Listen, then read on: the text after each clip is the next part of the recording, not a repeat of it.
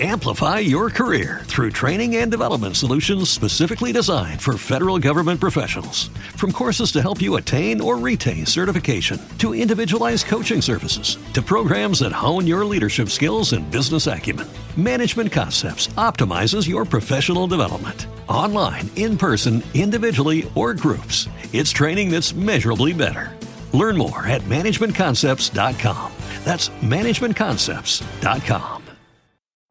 Every day, we rise, challenging ourselves to work for what we believe in. At U.S. Border Patrol, protecting our borders is more than a job, it's a calling. Agents answer the call, working together to keep our country and communities safe. If you're ready for a new mission, join U.S. Border Patrol and go beyond.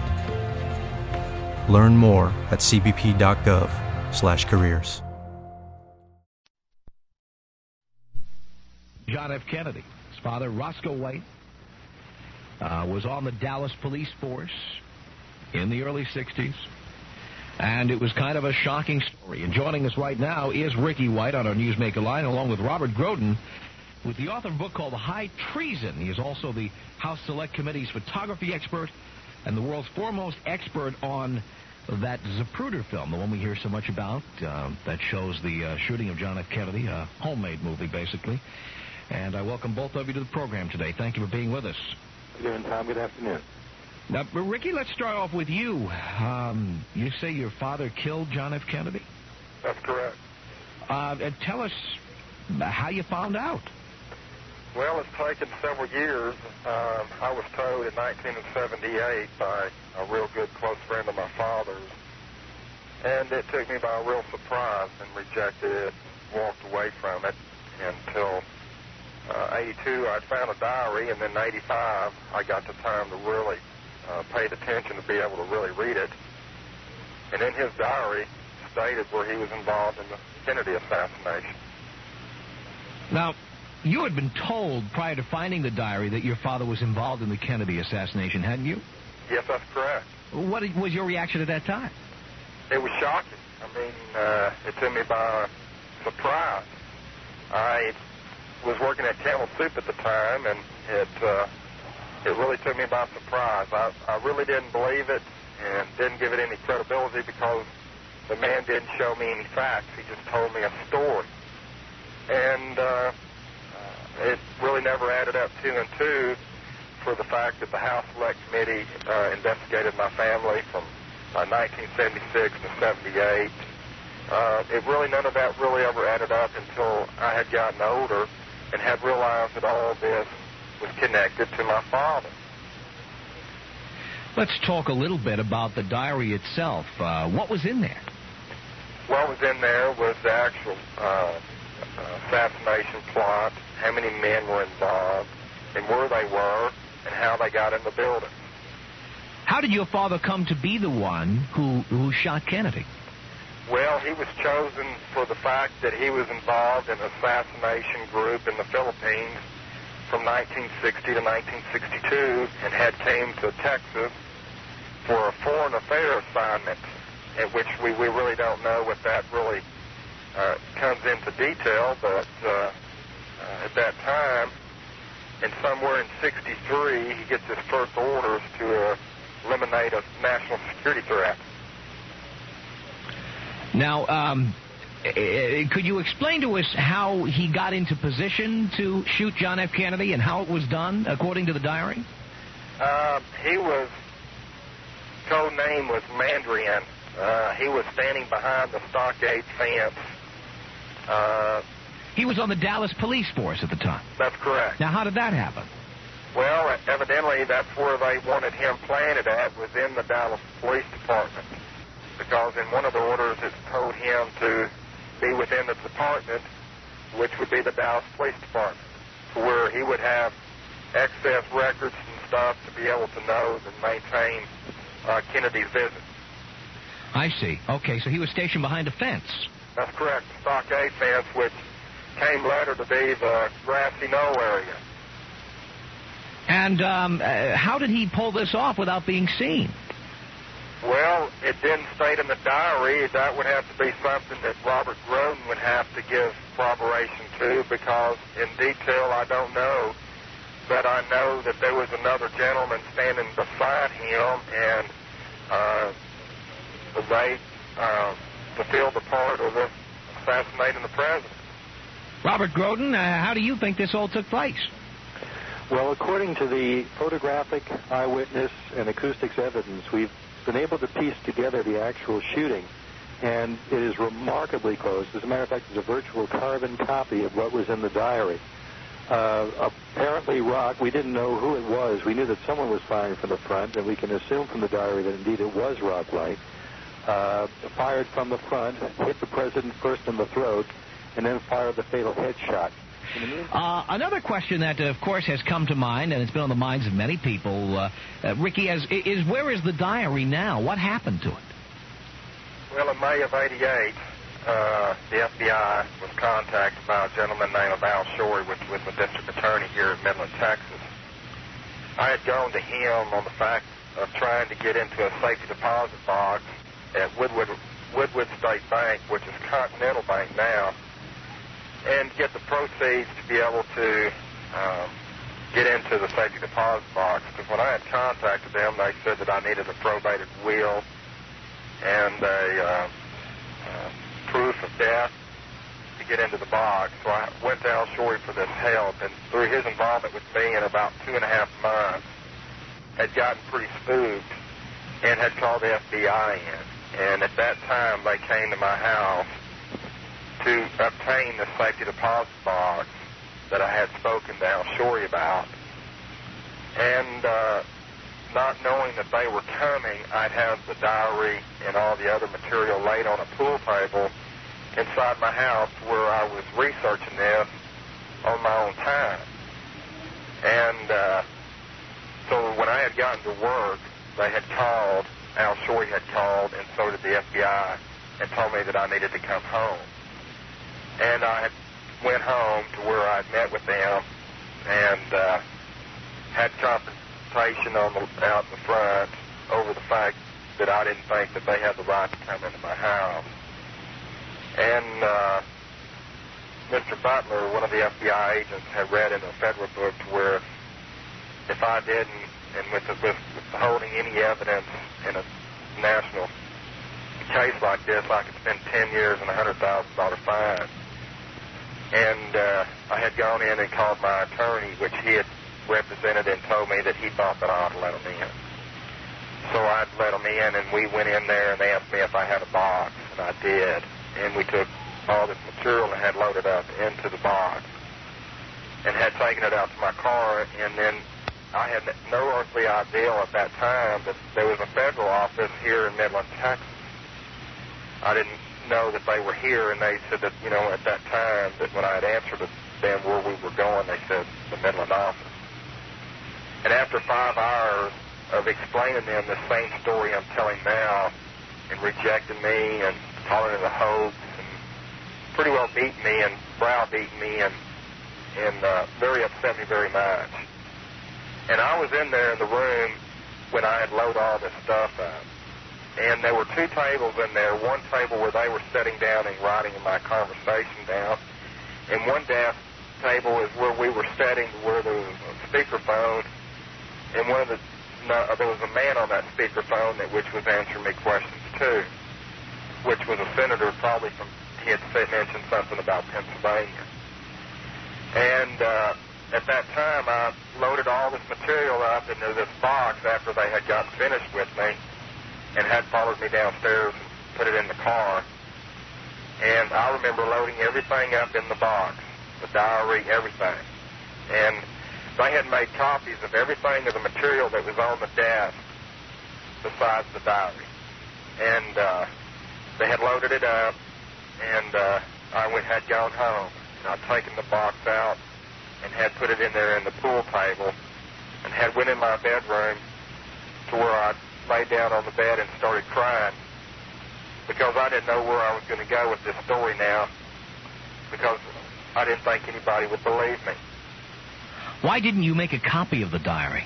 There was an attorney had showed up to my house the day before the FBI had showed up, I didn't have any earthly idea what I'd had in my hands. I, I was trying to find every way in the world to reject it. So I had an outsider, a man that I had never met in my life, had came in my house and had spent three hours in my house, and an attorney from Lubbock, Texas. He has come forward now. I didn't want to bring anybody into this that didn't want the attention. And he stated that everything that was in the pool table of the story that I'm telling now is the same story I told him and had showed to him. And he, when he left, the first thing he said is, you need to make copies of that diary because somebody's going to come and get it. I had no chance to make any copies of that diary after getting his opinion. Uh, he has stated that what you have is something very, very important. And he had left that night, and the next morning, the FBI had showed up. And Al Schorre told me at that time that it was not him. In my mind it was that attorney from Lubbock that had turned me in after what he had saw. Ricky, hang on. We're going to continue with Ricky White and Robert Groden. We'll continue with your telephone calls as well. Stay tuned. 355, 5 now, before 4 o'clock. Tom Leykis over KFI AM 640, talking with Ricky White and Robert Groden. Uh, Ricky says his father, Roscoe White, killed John F. Kennedy, that it was not Lee Harvey Oswald. We'll talk a bit about Lee Harvey Oswald and Jack Ruby coming up. And we'll take your telephone calls at 5201 KFI in LA in the Valley, so toll free at 1 800 553 4640. Also coming up, the lowest gasoline prices in LA, Orange, San Bernardino, or Riverside counties. Hopefully, all the gas stations and convenience stores have called in and checked in, and we've verified all the information. And at 4:20, we'll be giving it to you this afternoon as you head home, or as you head away for the weekend. You will need a tank of gas. Please patronize the stations with the lowest prices. Stay tuned. I'm Tom Leykis. It's 4 o'clock at KFI Los Angeles. More stimulating talk radio.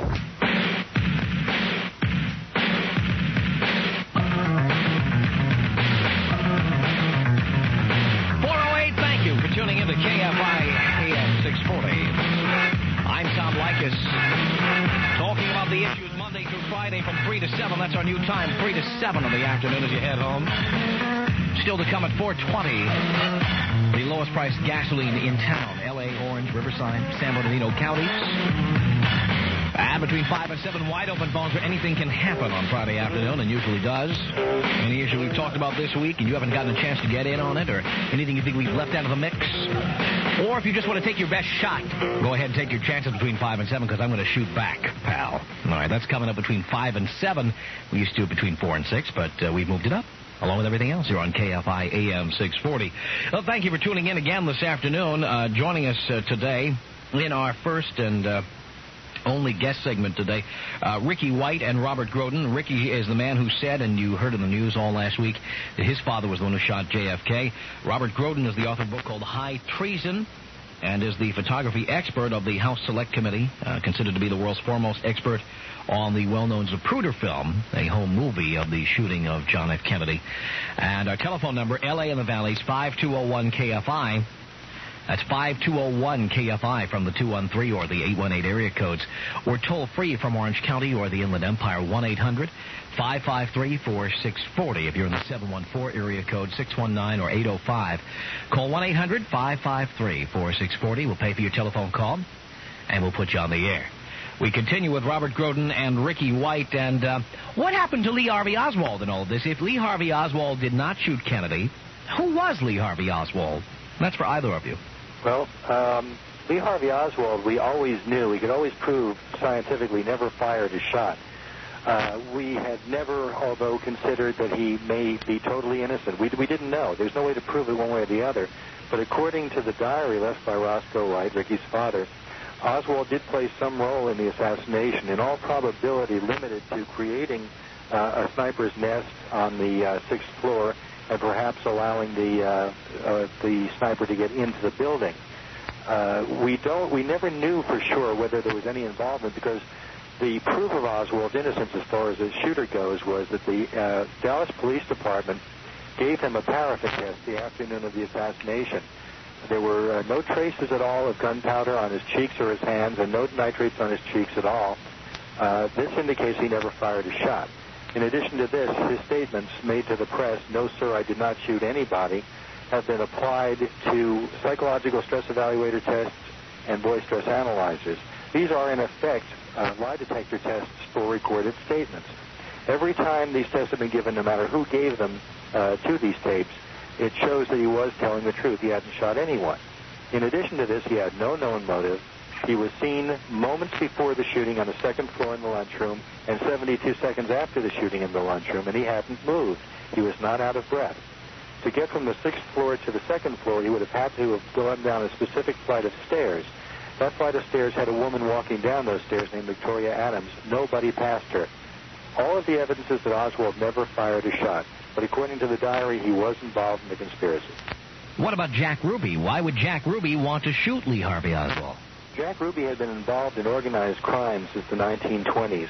Uh, it appears as if some superiors in the plot had ordered him to, to silence Oswald.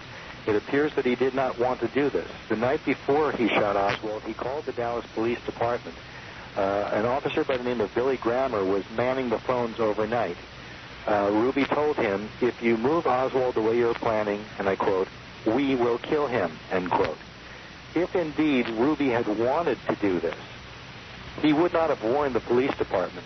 He would have wanted the element of surprise. Although uh, we have found out now through through uh, Roscoe White's diary that Ruby had played a greater part in this conspiracy than we ever thought possible. And indeed, he was one of the planners uh, and was probably involved in the shooting to some degree. Uh, we do not uh, know the full limits of it. We we now know that there was a greater involvement than just silencing Oswald. All right, we're going to go to the telephones now. All the phones are lit, and let us start with Donna, a first-time caller from Los Angeles at 413 on KFI. Hello. Good eve- uh, good morning, or whatever it is. Yes. Uh, I just want to say this story smells like three-day-old fish. And I will say that uh, you exposed yourself, Ricky, when you refused to debate uh, David Lifton because he, not Groden, is the only person who really has spoken the truth about what this, uh, what happened there. Well, let me let me uh, wait a second. Ricky Ricky did not refuse. Not only did he write Best Evidence, but he also has a second book about Lee Harvey Oswald. There's no mention of your father, who uh, apparently you're trying to say that he was in the Marines with Oswald, and that he was hired two months before uh, the assassination by the Dallas PD. Your story has so many holes in it. I don't believe it. It might as well have a postmark that says Langley, Virginia on it. And as far as Groden goes, you're ridiculous. Um, I'd like to respond to that. Obviously, David has some friends out there, but uh, Ricky White is telling a story that is relating exactly what his father wrote in the diary. Which Ricky, Ricky was three years old when when uh, when his father died. I don't want to talk to you. I want to talk to Ricky. What is it with you? Are you trying to get into acting or something? No, ma'am. hmm What is I, I was an oil field salesman here in Midland, Texas. I, I really do apologize that you're trying to cut me down as a person before you actually know who I am. I wouldn't do that to you. Well, either you're being are- manipulated you by are people too. a lot smarter than you, or else you are uh, uh, you are uh, yourself guilty of some malfeasance. No, ma'am, I'm not. I'm a I'm an average person just like yourself. I came forward to tell a true story. How come you didn't? you how come you you didn't wanna want to believe talk to David Lifton? Ma'am, Why are you refusing to talk to him? I have not refused to talk to David Lifton. David Lifton, by the way, in case you're interested, caller, uh, was called by a radio station when the story was first released uh, without having any knowledge of the case whatsoever or what the evidence was. He said, ah, there's nothing to it. And he was asked, well, you know, what is it about you don't believe? He said, ah, and I don't believe any of it. He was asked, well, have you heard it? He, he wasn't even aware what the evidence was. He's never How met come Ricky. he's not on the show today? How come you're there and Uh, he's David, not? listen, David Lifton was in the same room as Ricky last week and elected not to even talk to him. Well, David Lifton's office contacted us about appearing on this program, and uh, we said yes, he could. And my producer, Greg Cockrell, informed uh, Ricky. Was that correct? Uh, you were informed about this and uh, declined to appear with David Lifton. Is that correct? No, Da- I think that David Lifton should know what the evidence is before he discusses it. All right, so you did refuse to appear for No, that didn't reason. refuse- I, you know, David, David and I have been working on the same type of evidence in the uh, as far as the autopsy evidence goes in this case for the last 17 years. Well, is it Ricky or you, Robert Groden, who refused to appear with David? Neither of us refused. It's so you would David- appear with David Lifton. David, David does not know the story. David does not know the evidence. How convenient. I will say that since the assassination, there have been people like Groden, David Belin, others who have had a lifelong career uh, devoted only to propagating mythology about this very serious uh, uh, event in American history, and I think it's disgusting. And you, Ricky, if you don't know better, I'd get out of it now because any reputation you might have as a human being will certainly be tarnished by your association with these apologists. Well, I- I got to tell you something. You know, this is obviously a propaganda type of call. You know, there's we're, what we were saying is here is some information. You don't even know what the information is, and you're knocking it down. I don't expect anybody to accept Ricky's story without examining it. But how dare you reject it without knowing what the evidence is? Donna, I, I thank you for the call, and we will continue our conversation with us, uh, Ricky White and Robert Groden, and your calls. 417. Ricky White and Robert Groden are with us. It is Ricky who made news when he said that his father, Roscoe White, is the man, not Lee Harvey Oswald, but his father, Roscoe White, uh, killed John F. Kennedy. Uh, let us continue here with David, a first time caller from Studio City on KFI. Hello. Yeah, hi. Uh, Tom likes the show a lot. Thank you. Uh, I have questions for each of your guests. Uh, I'll just uh, ask the questions and then get off the radio. Uh, for Robert uh, Groden, Yes. two questions. Uh, if, if it were true that the CIA or the intelligence agencies had something to do uh, with the assassination, why did they see Kennedy uh, as a security threat? And when, I'm curious about that. And secondly, uh, there's uh, been some people who've suggested uh, that I think it was a Magruder film. Uh, uh, in fact, uh, there was a Japanese uh, film uh, that I saw that uh, they were indicating that the driver shot the president. Have you ever heard anything like that? Yes, I'd like to address both of those. Um, the the first one, the, the well, let me I'll answer the second question first. There is a, a, a character out there who lives around Los Angeles, but Amplify your career through training and development solutions specifically designed for federal government professionals. From courses to help you attain or retain certification, to individualized coaching services, to programs that hone your leadership skills and business acumen, Management Concepts optimizes your professional development. Online, in person, individually, or groups, it's training that's measurably better. Learn more at managementconcepts.com. That's managementconcepts.com. name of uh, Bill Cooper, who took a uh, copy of the Zapruder film, and uh, it's a very, very poor quality copy. There's no, there's very little color in it. There's no uh, grayscale in the middle. The contrast has been increased so that all you can see basically is blacks and whites. Uh, as the car travels down Elm Street, the sun is reflecting off of, of many shiny parts of the car and, and images within the car. And uh, just at the moment of the headshot, and for the frames before it, the sun is reflecting off the head of the Secret Service guard, the one next to the driver, Bill Greer. The guard's name is Roy Kellerman. Uh, as the sun reflects off his forehead and the top of his head, it has a almost right angle type of, uh, of shape, and appears to be, if you use your imagination, look a lot like a uh, like a gun. In fact, it is not. Uh, this this fellow Cooper is saying that it is, but you can look at any of the early issues of Life magazine, specifically the Memorial edition, and you can very plainly see the skin tone of the face and the and the features of uh, of Roy Kellerman and Bill Greer. Uh, in in addition to this, in the original Zapruder film, the clear copies that I have, you can see that uh, Greer's hands never leave the steering wheel. Uh, there are a lot of questions about what Bill Greer was doing. For instance, he testified to the Warren Commission he turned around only once, and uh, in fact, the film shows he turned around twice and was looking directly at the president uh, with the car slowing down at the time of the headshot. He then turns forward and ducks the shot he claims he didn't know had been fired, and then begins to speed away. There were some very real questions to ask Bill Greer, but he, and the, as to his actions, perhaps his slow reaction time was a contributing factor or a major factor in the death of the president. This did in the uh, 1960s, the the real power behind the government.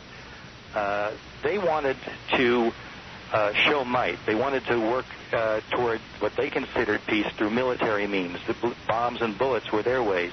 The president was trying through negotiation. They felt he was too soft on communism and that he was uh, throwing the country down the tubes. They felt that he was a threat to uh, their agenda. Therefore, it is conceivable that the wording within the uh, in the documents. And by the way, three of the uh, of the um, cables that are the orders uh, to kill the president, uh, as uh, as left behind by Roscoe White. One of the three, the first of the three that survives, says foreign affairs assignments have been canceled. The next assignment is to eliminate a national security threat to worldwide peace. This is consistent with the attitude of the hawks uh, within the Central Intelligence Agency, as as discovered by Senator Frank Church uh, during the Senate Intelligence Committee hearings in the 1970s. All right, thank you for the call, David. Here is Mike in Los Angeles on KFI 427. Hello. Yes, good afternoon, Tom. Hi. Uh, two, two questions, uh, a couple for Ricky and a couple for Mr. Groden.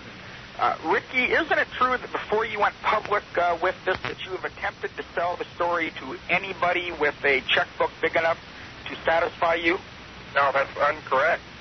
Are you then saying that the Los Angeles Times was erroneous when they reported the story that you had admitted in a press conference to attempting to sell a book and or a movie and or both? Uh, let me interrupt if I may. It's, it's kind of difficult for for Ricky you, to Mr. answer. Golden. The question's for Mr. White. Thank you. No, it is, but the thing is, I was at the press conference. Well, the question that was asked of Ricky was, what would he like to see happen? And he said he would like to see a movie or a book. And this is honest. He, he's not trying to deceive anybody.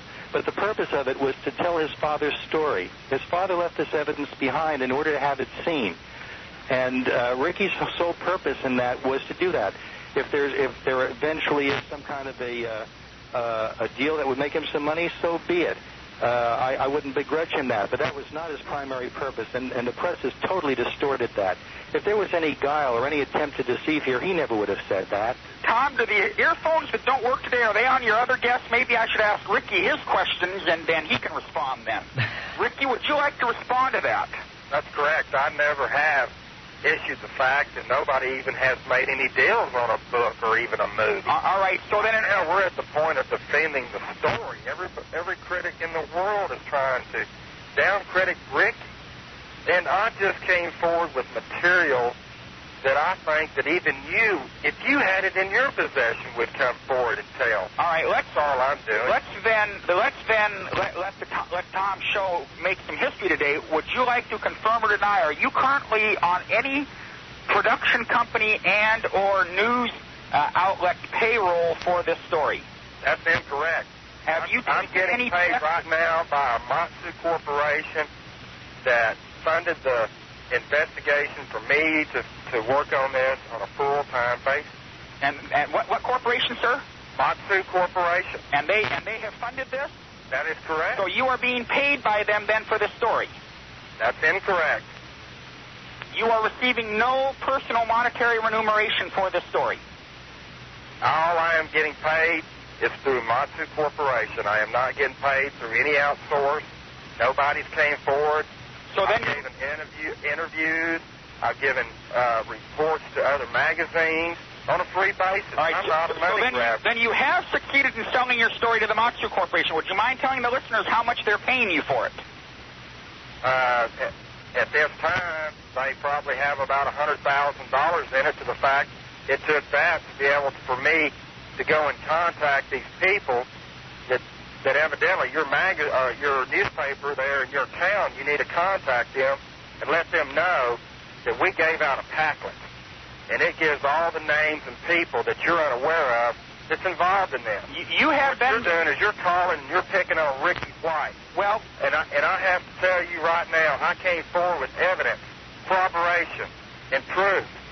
And, and, and any more than that, Did you come forward with this as a good American looking to expose the murder of the president, or as a profiteer looking to cash in on what has obviously become a growth industry in this country? hey, I'll tell you right now, sir, we have not made one dime off this story at all. You just said Point. a minute ago that you've made $100,000 off the story. That's, I you're putting words in his mouth. That is not what he said. He said that Matsu has invested spent that much. $100,000. They have spent $100,000? That's They have, correct. they have, How much of that $100,000 has gone to you, sir, and to Mr. Groden, too, since he wants to, to chime in on this? Not, I have not gotten a penny, and I am not going to get a penny. I don't want any money for Ricky's story. Ricky is doing this because he wants to get his story out. Who's paying you to make a call like this? I, I'm making the call myself because I have heard of some of this material, and frankly, some of the people who have brought this material forward are about as flaky as Mr. Cooper, who you talk about, sir. Well, Mr. Cooper certainly is flaky, and there are a lot of flakes out there, but Ricky is trying to tell his story. And the only way he could do this is to get some backing because it's not easy to try to investigate something like this. Ricky has not been paid $100,000. It has cost that much to do the investigation so far. And if you would just have a slightly open mind, you might want to see the evidence before you shoot your mouth off. Mike, thank you for the call. We will continue 431 now at KFI AM 640. We are continuing with Ricky White, son of Roscoe White, the man who Ricky says killed John F. Kennedy. Robert Groden is author of a book called High Treason, and we're talking about who really shot John F. Kennedy, which is something that America has been thinking about and talking about for 27 years.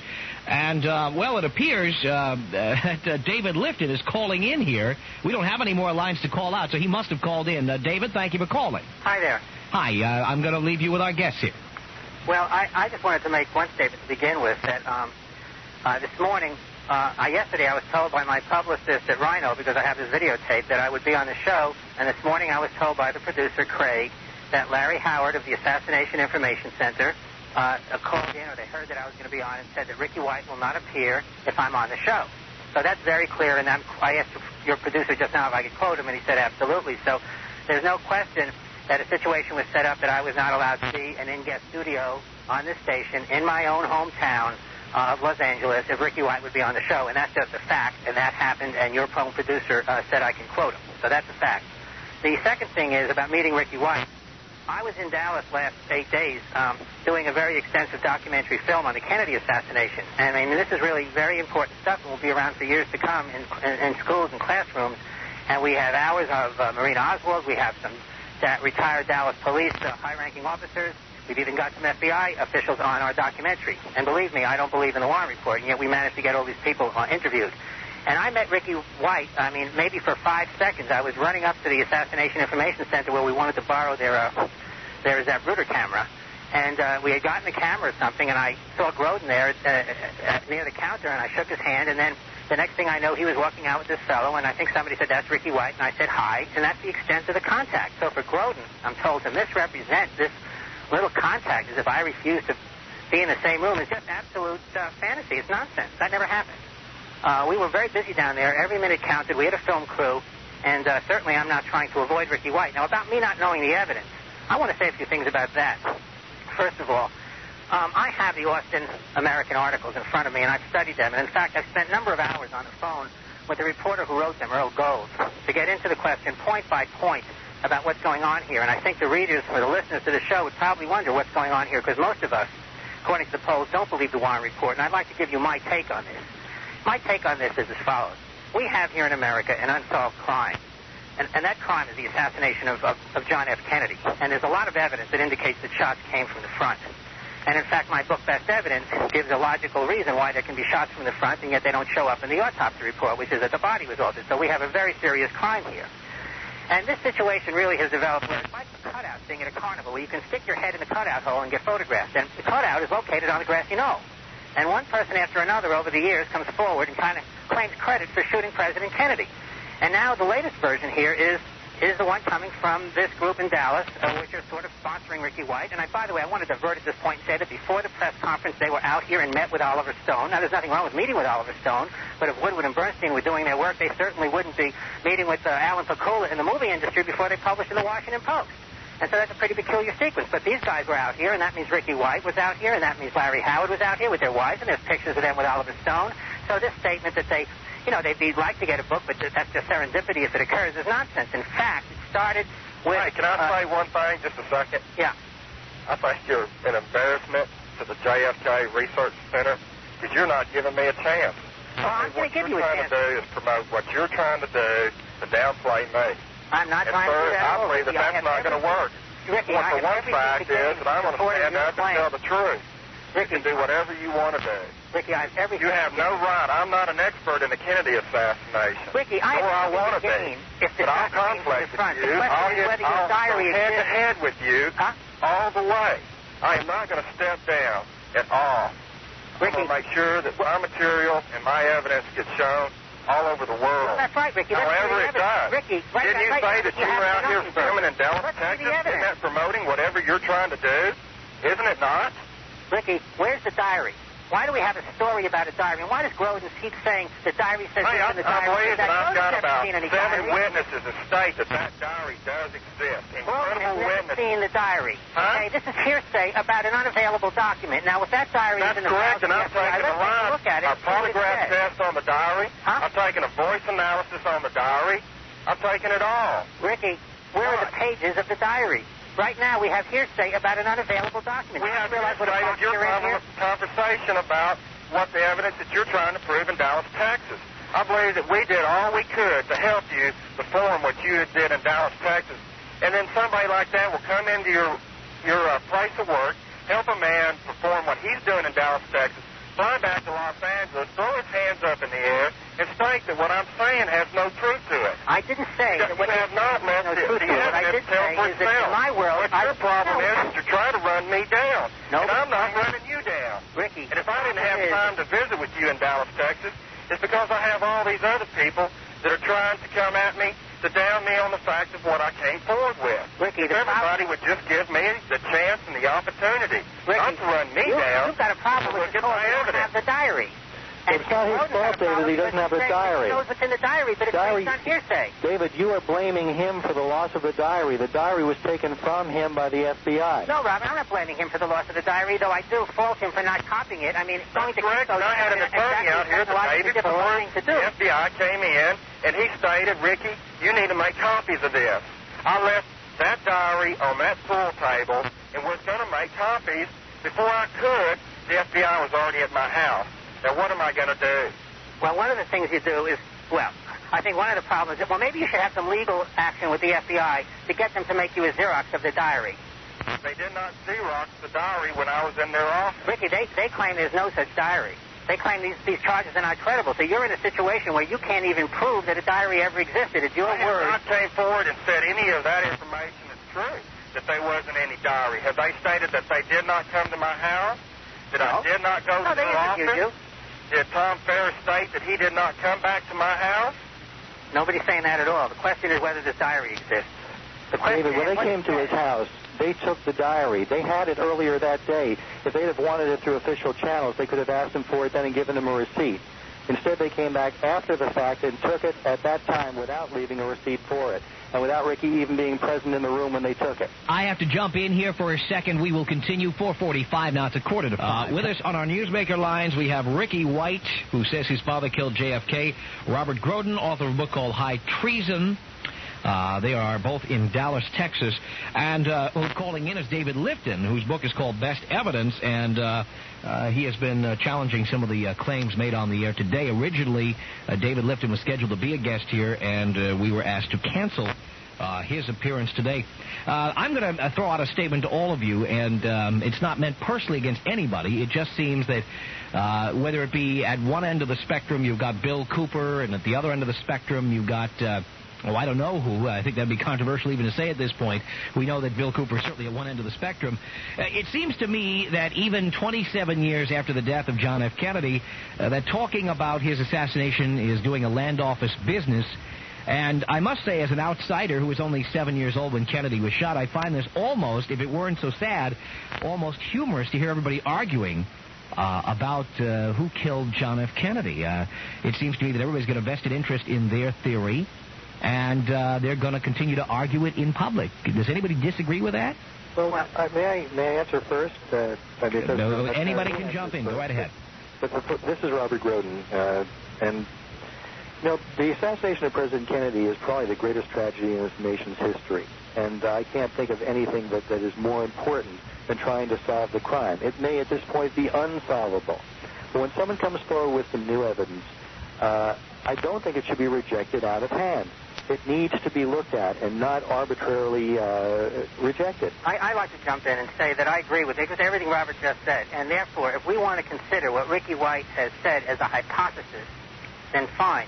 We should go out and we should try to get more information. But what I find objectionable is to present White's account of his father's diary as the solution to the Kennedy assassination. Well, That's it- improper, that lacks depth, and when you say things like, well, the diary says this, and of course the Zapruder film shows that, that's really tricky logic, because the fact is that issue is whether this diary exists and what it says. And Robert, you've never seen a diary, and nobody has seen a diary. And if there are pages in the FBI field office in Dallas, then we really ought to have those pages made public. And I would like to Well, that's exactly what we're trying to do. of, and then we'll but the point, but the point of the matter is that the, at the press conference that was held here last Monday, uh, the first thing that was said was this is not a solution to the Kennedy case. Even if everything that Ricky is saying is true, it is not the solution. Well, you talk. It is not being represented as the solution. David, let me finish. David, let me finish, please. from?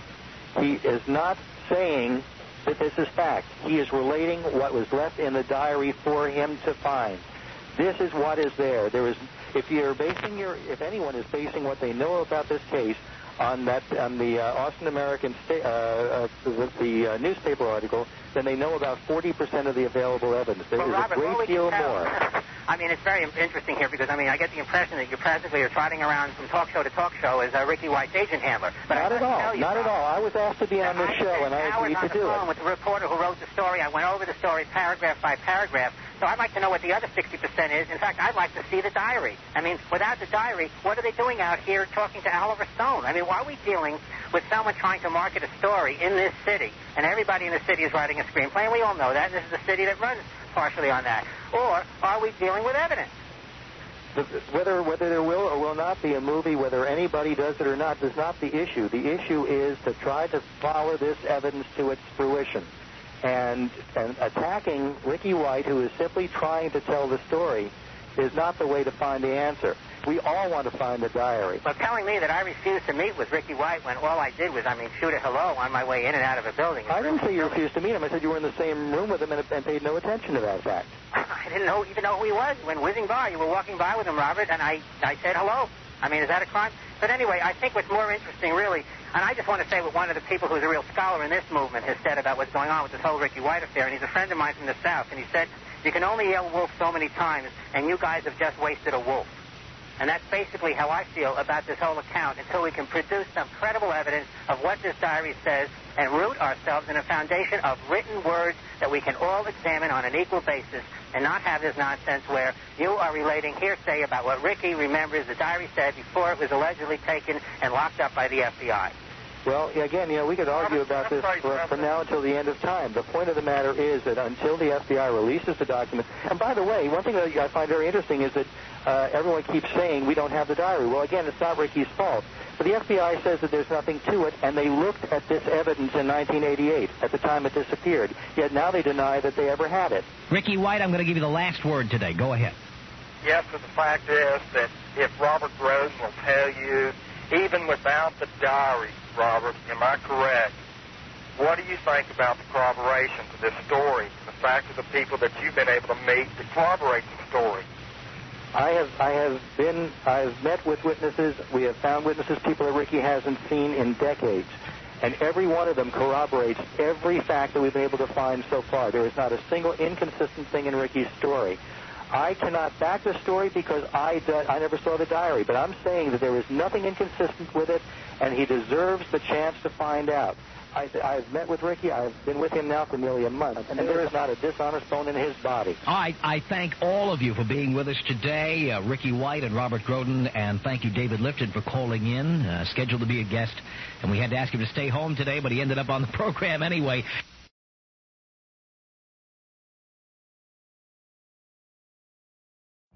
Every day, we rise, challenging ourselves to work for what we believe in. At U.S. Border Patrol, protecting our borders is more than a job, it's a calling.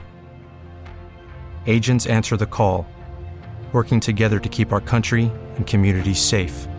If you're ready for a new mission, join U.S. Border Patrol and go beyond. Learn more at cbp.gov/careers. Hello, it is Ryan, and I was on a flight the other day playing one of my favorite social spin slot games on ChumbaCasino.com. I looked over the person sitting next to me, and you know what they were doing? They were also playing Chumba Casino. Coincidence? I think not. Everybody's loving having fun with it. Chumba Casino is home to hundreds of casino-style games that you can play for free anytime, anywhere, even at 30,000 feet. So sign up now at ChumbaCasino.com to claim your free welcome bonus. That's ChumbaCasino.com and live the Chumba life. No purchase necessary. Group. Void were prohibited by law. See terms and conditions. 18 plus.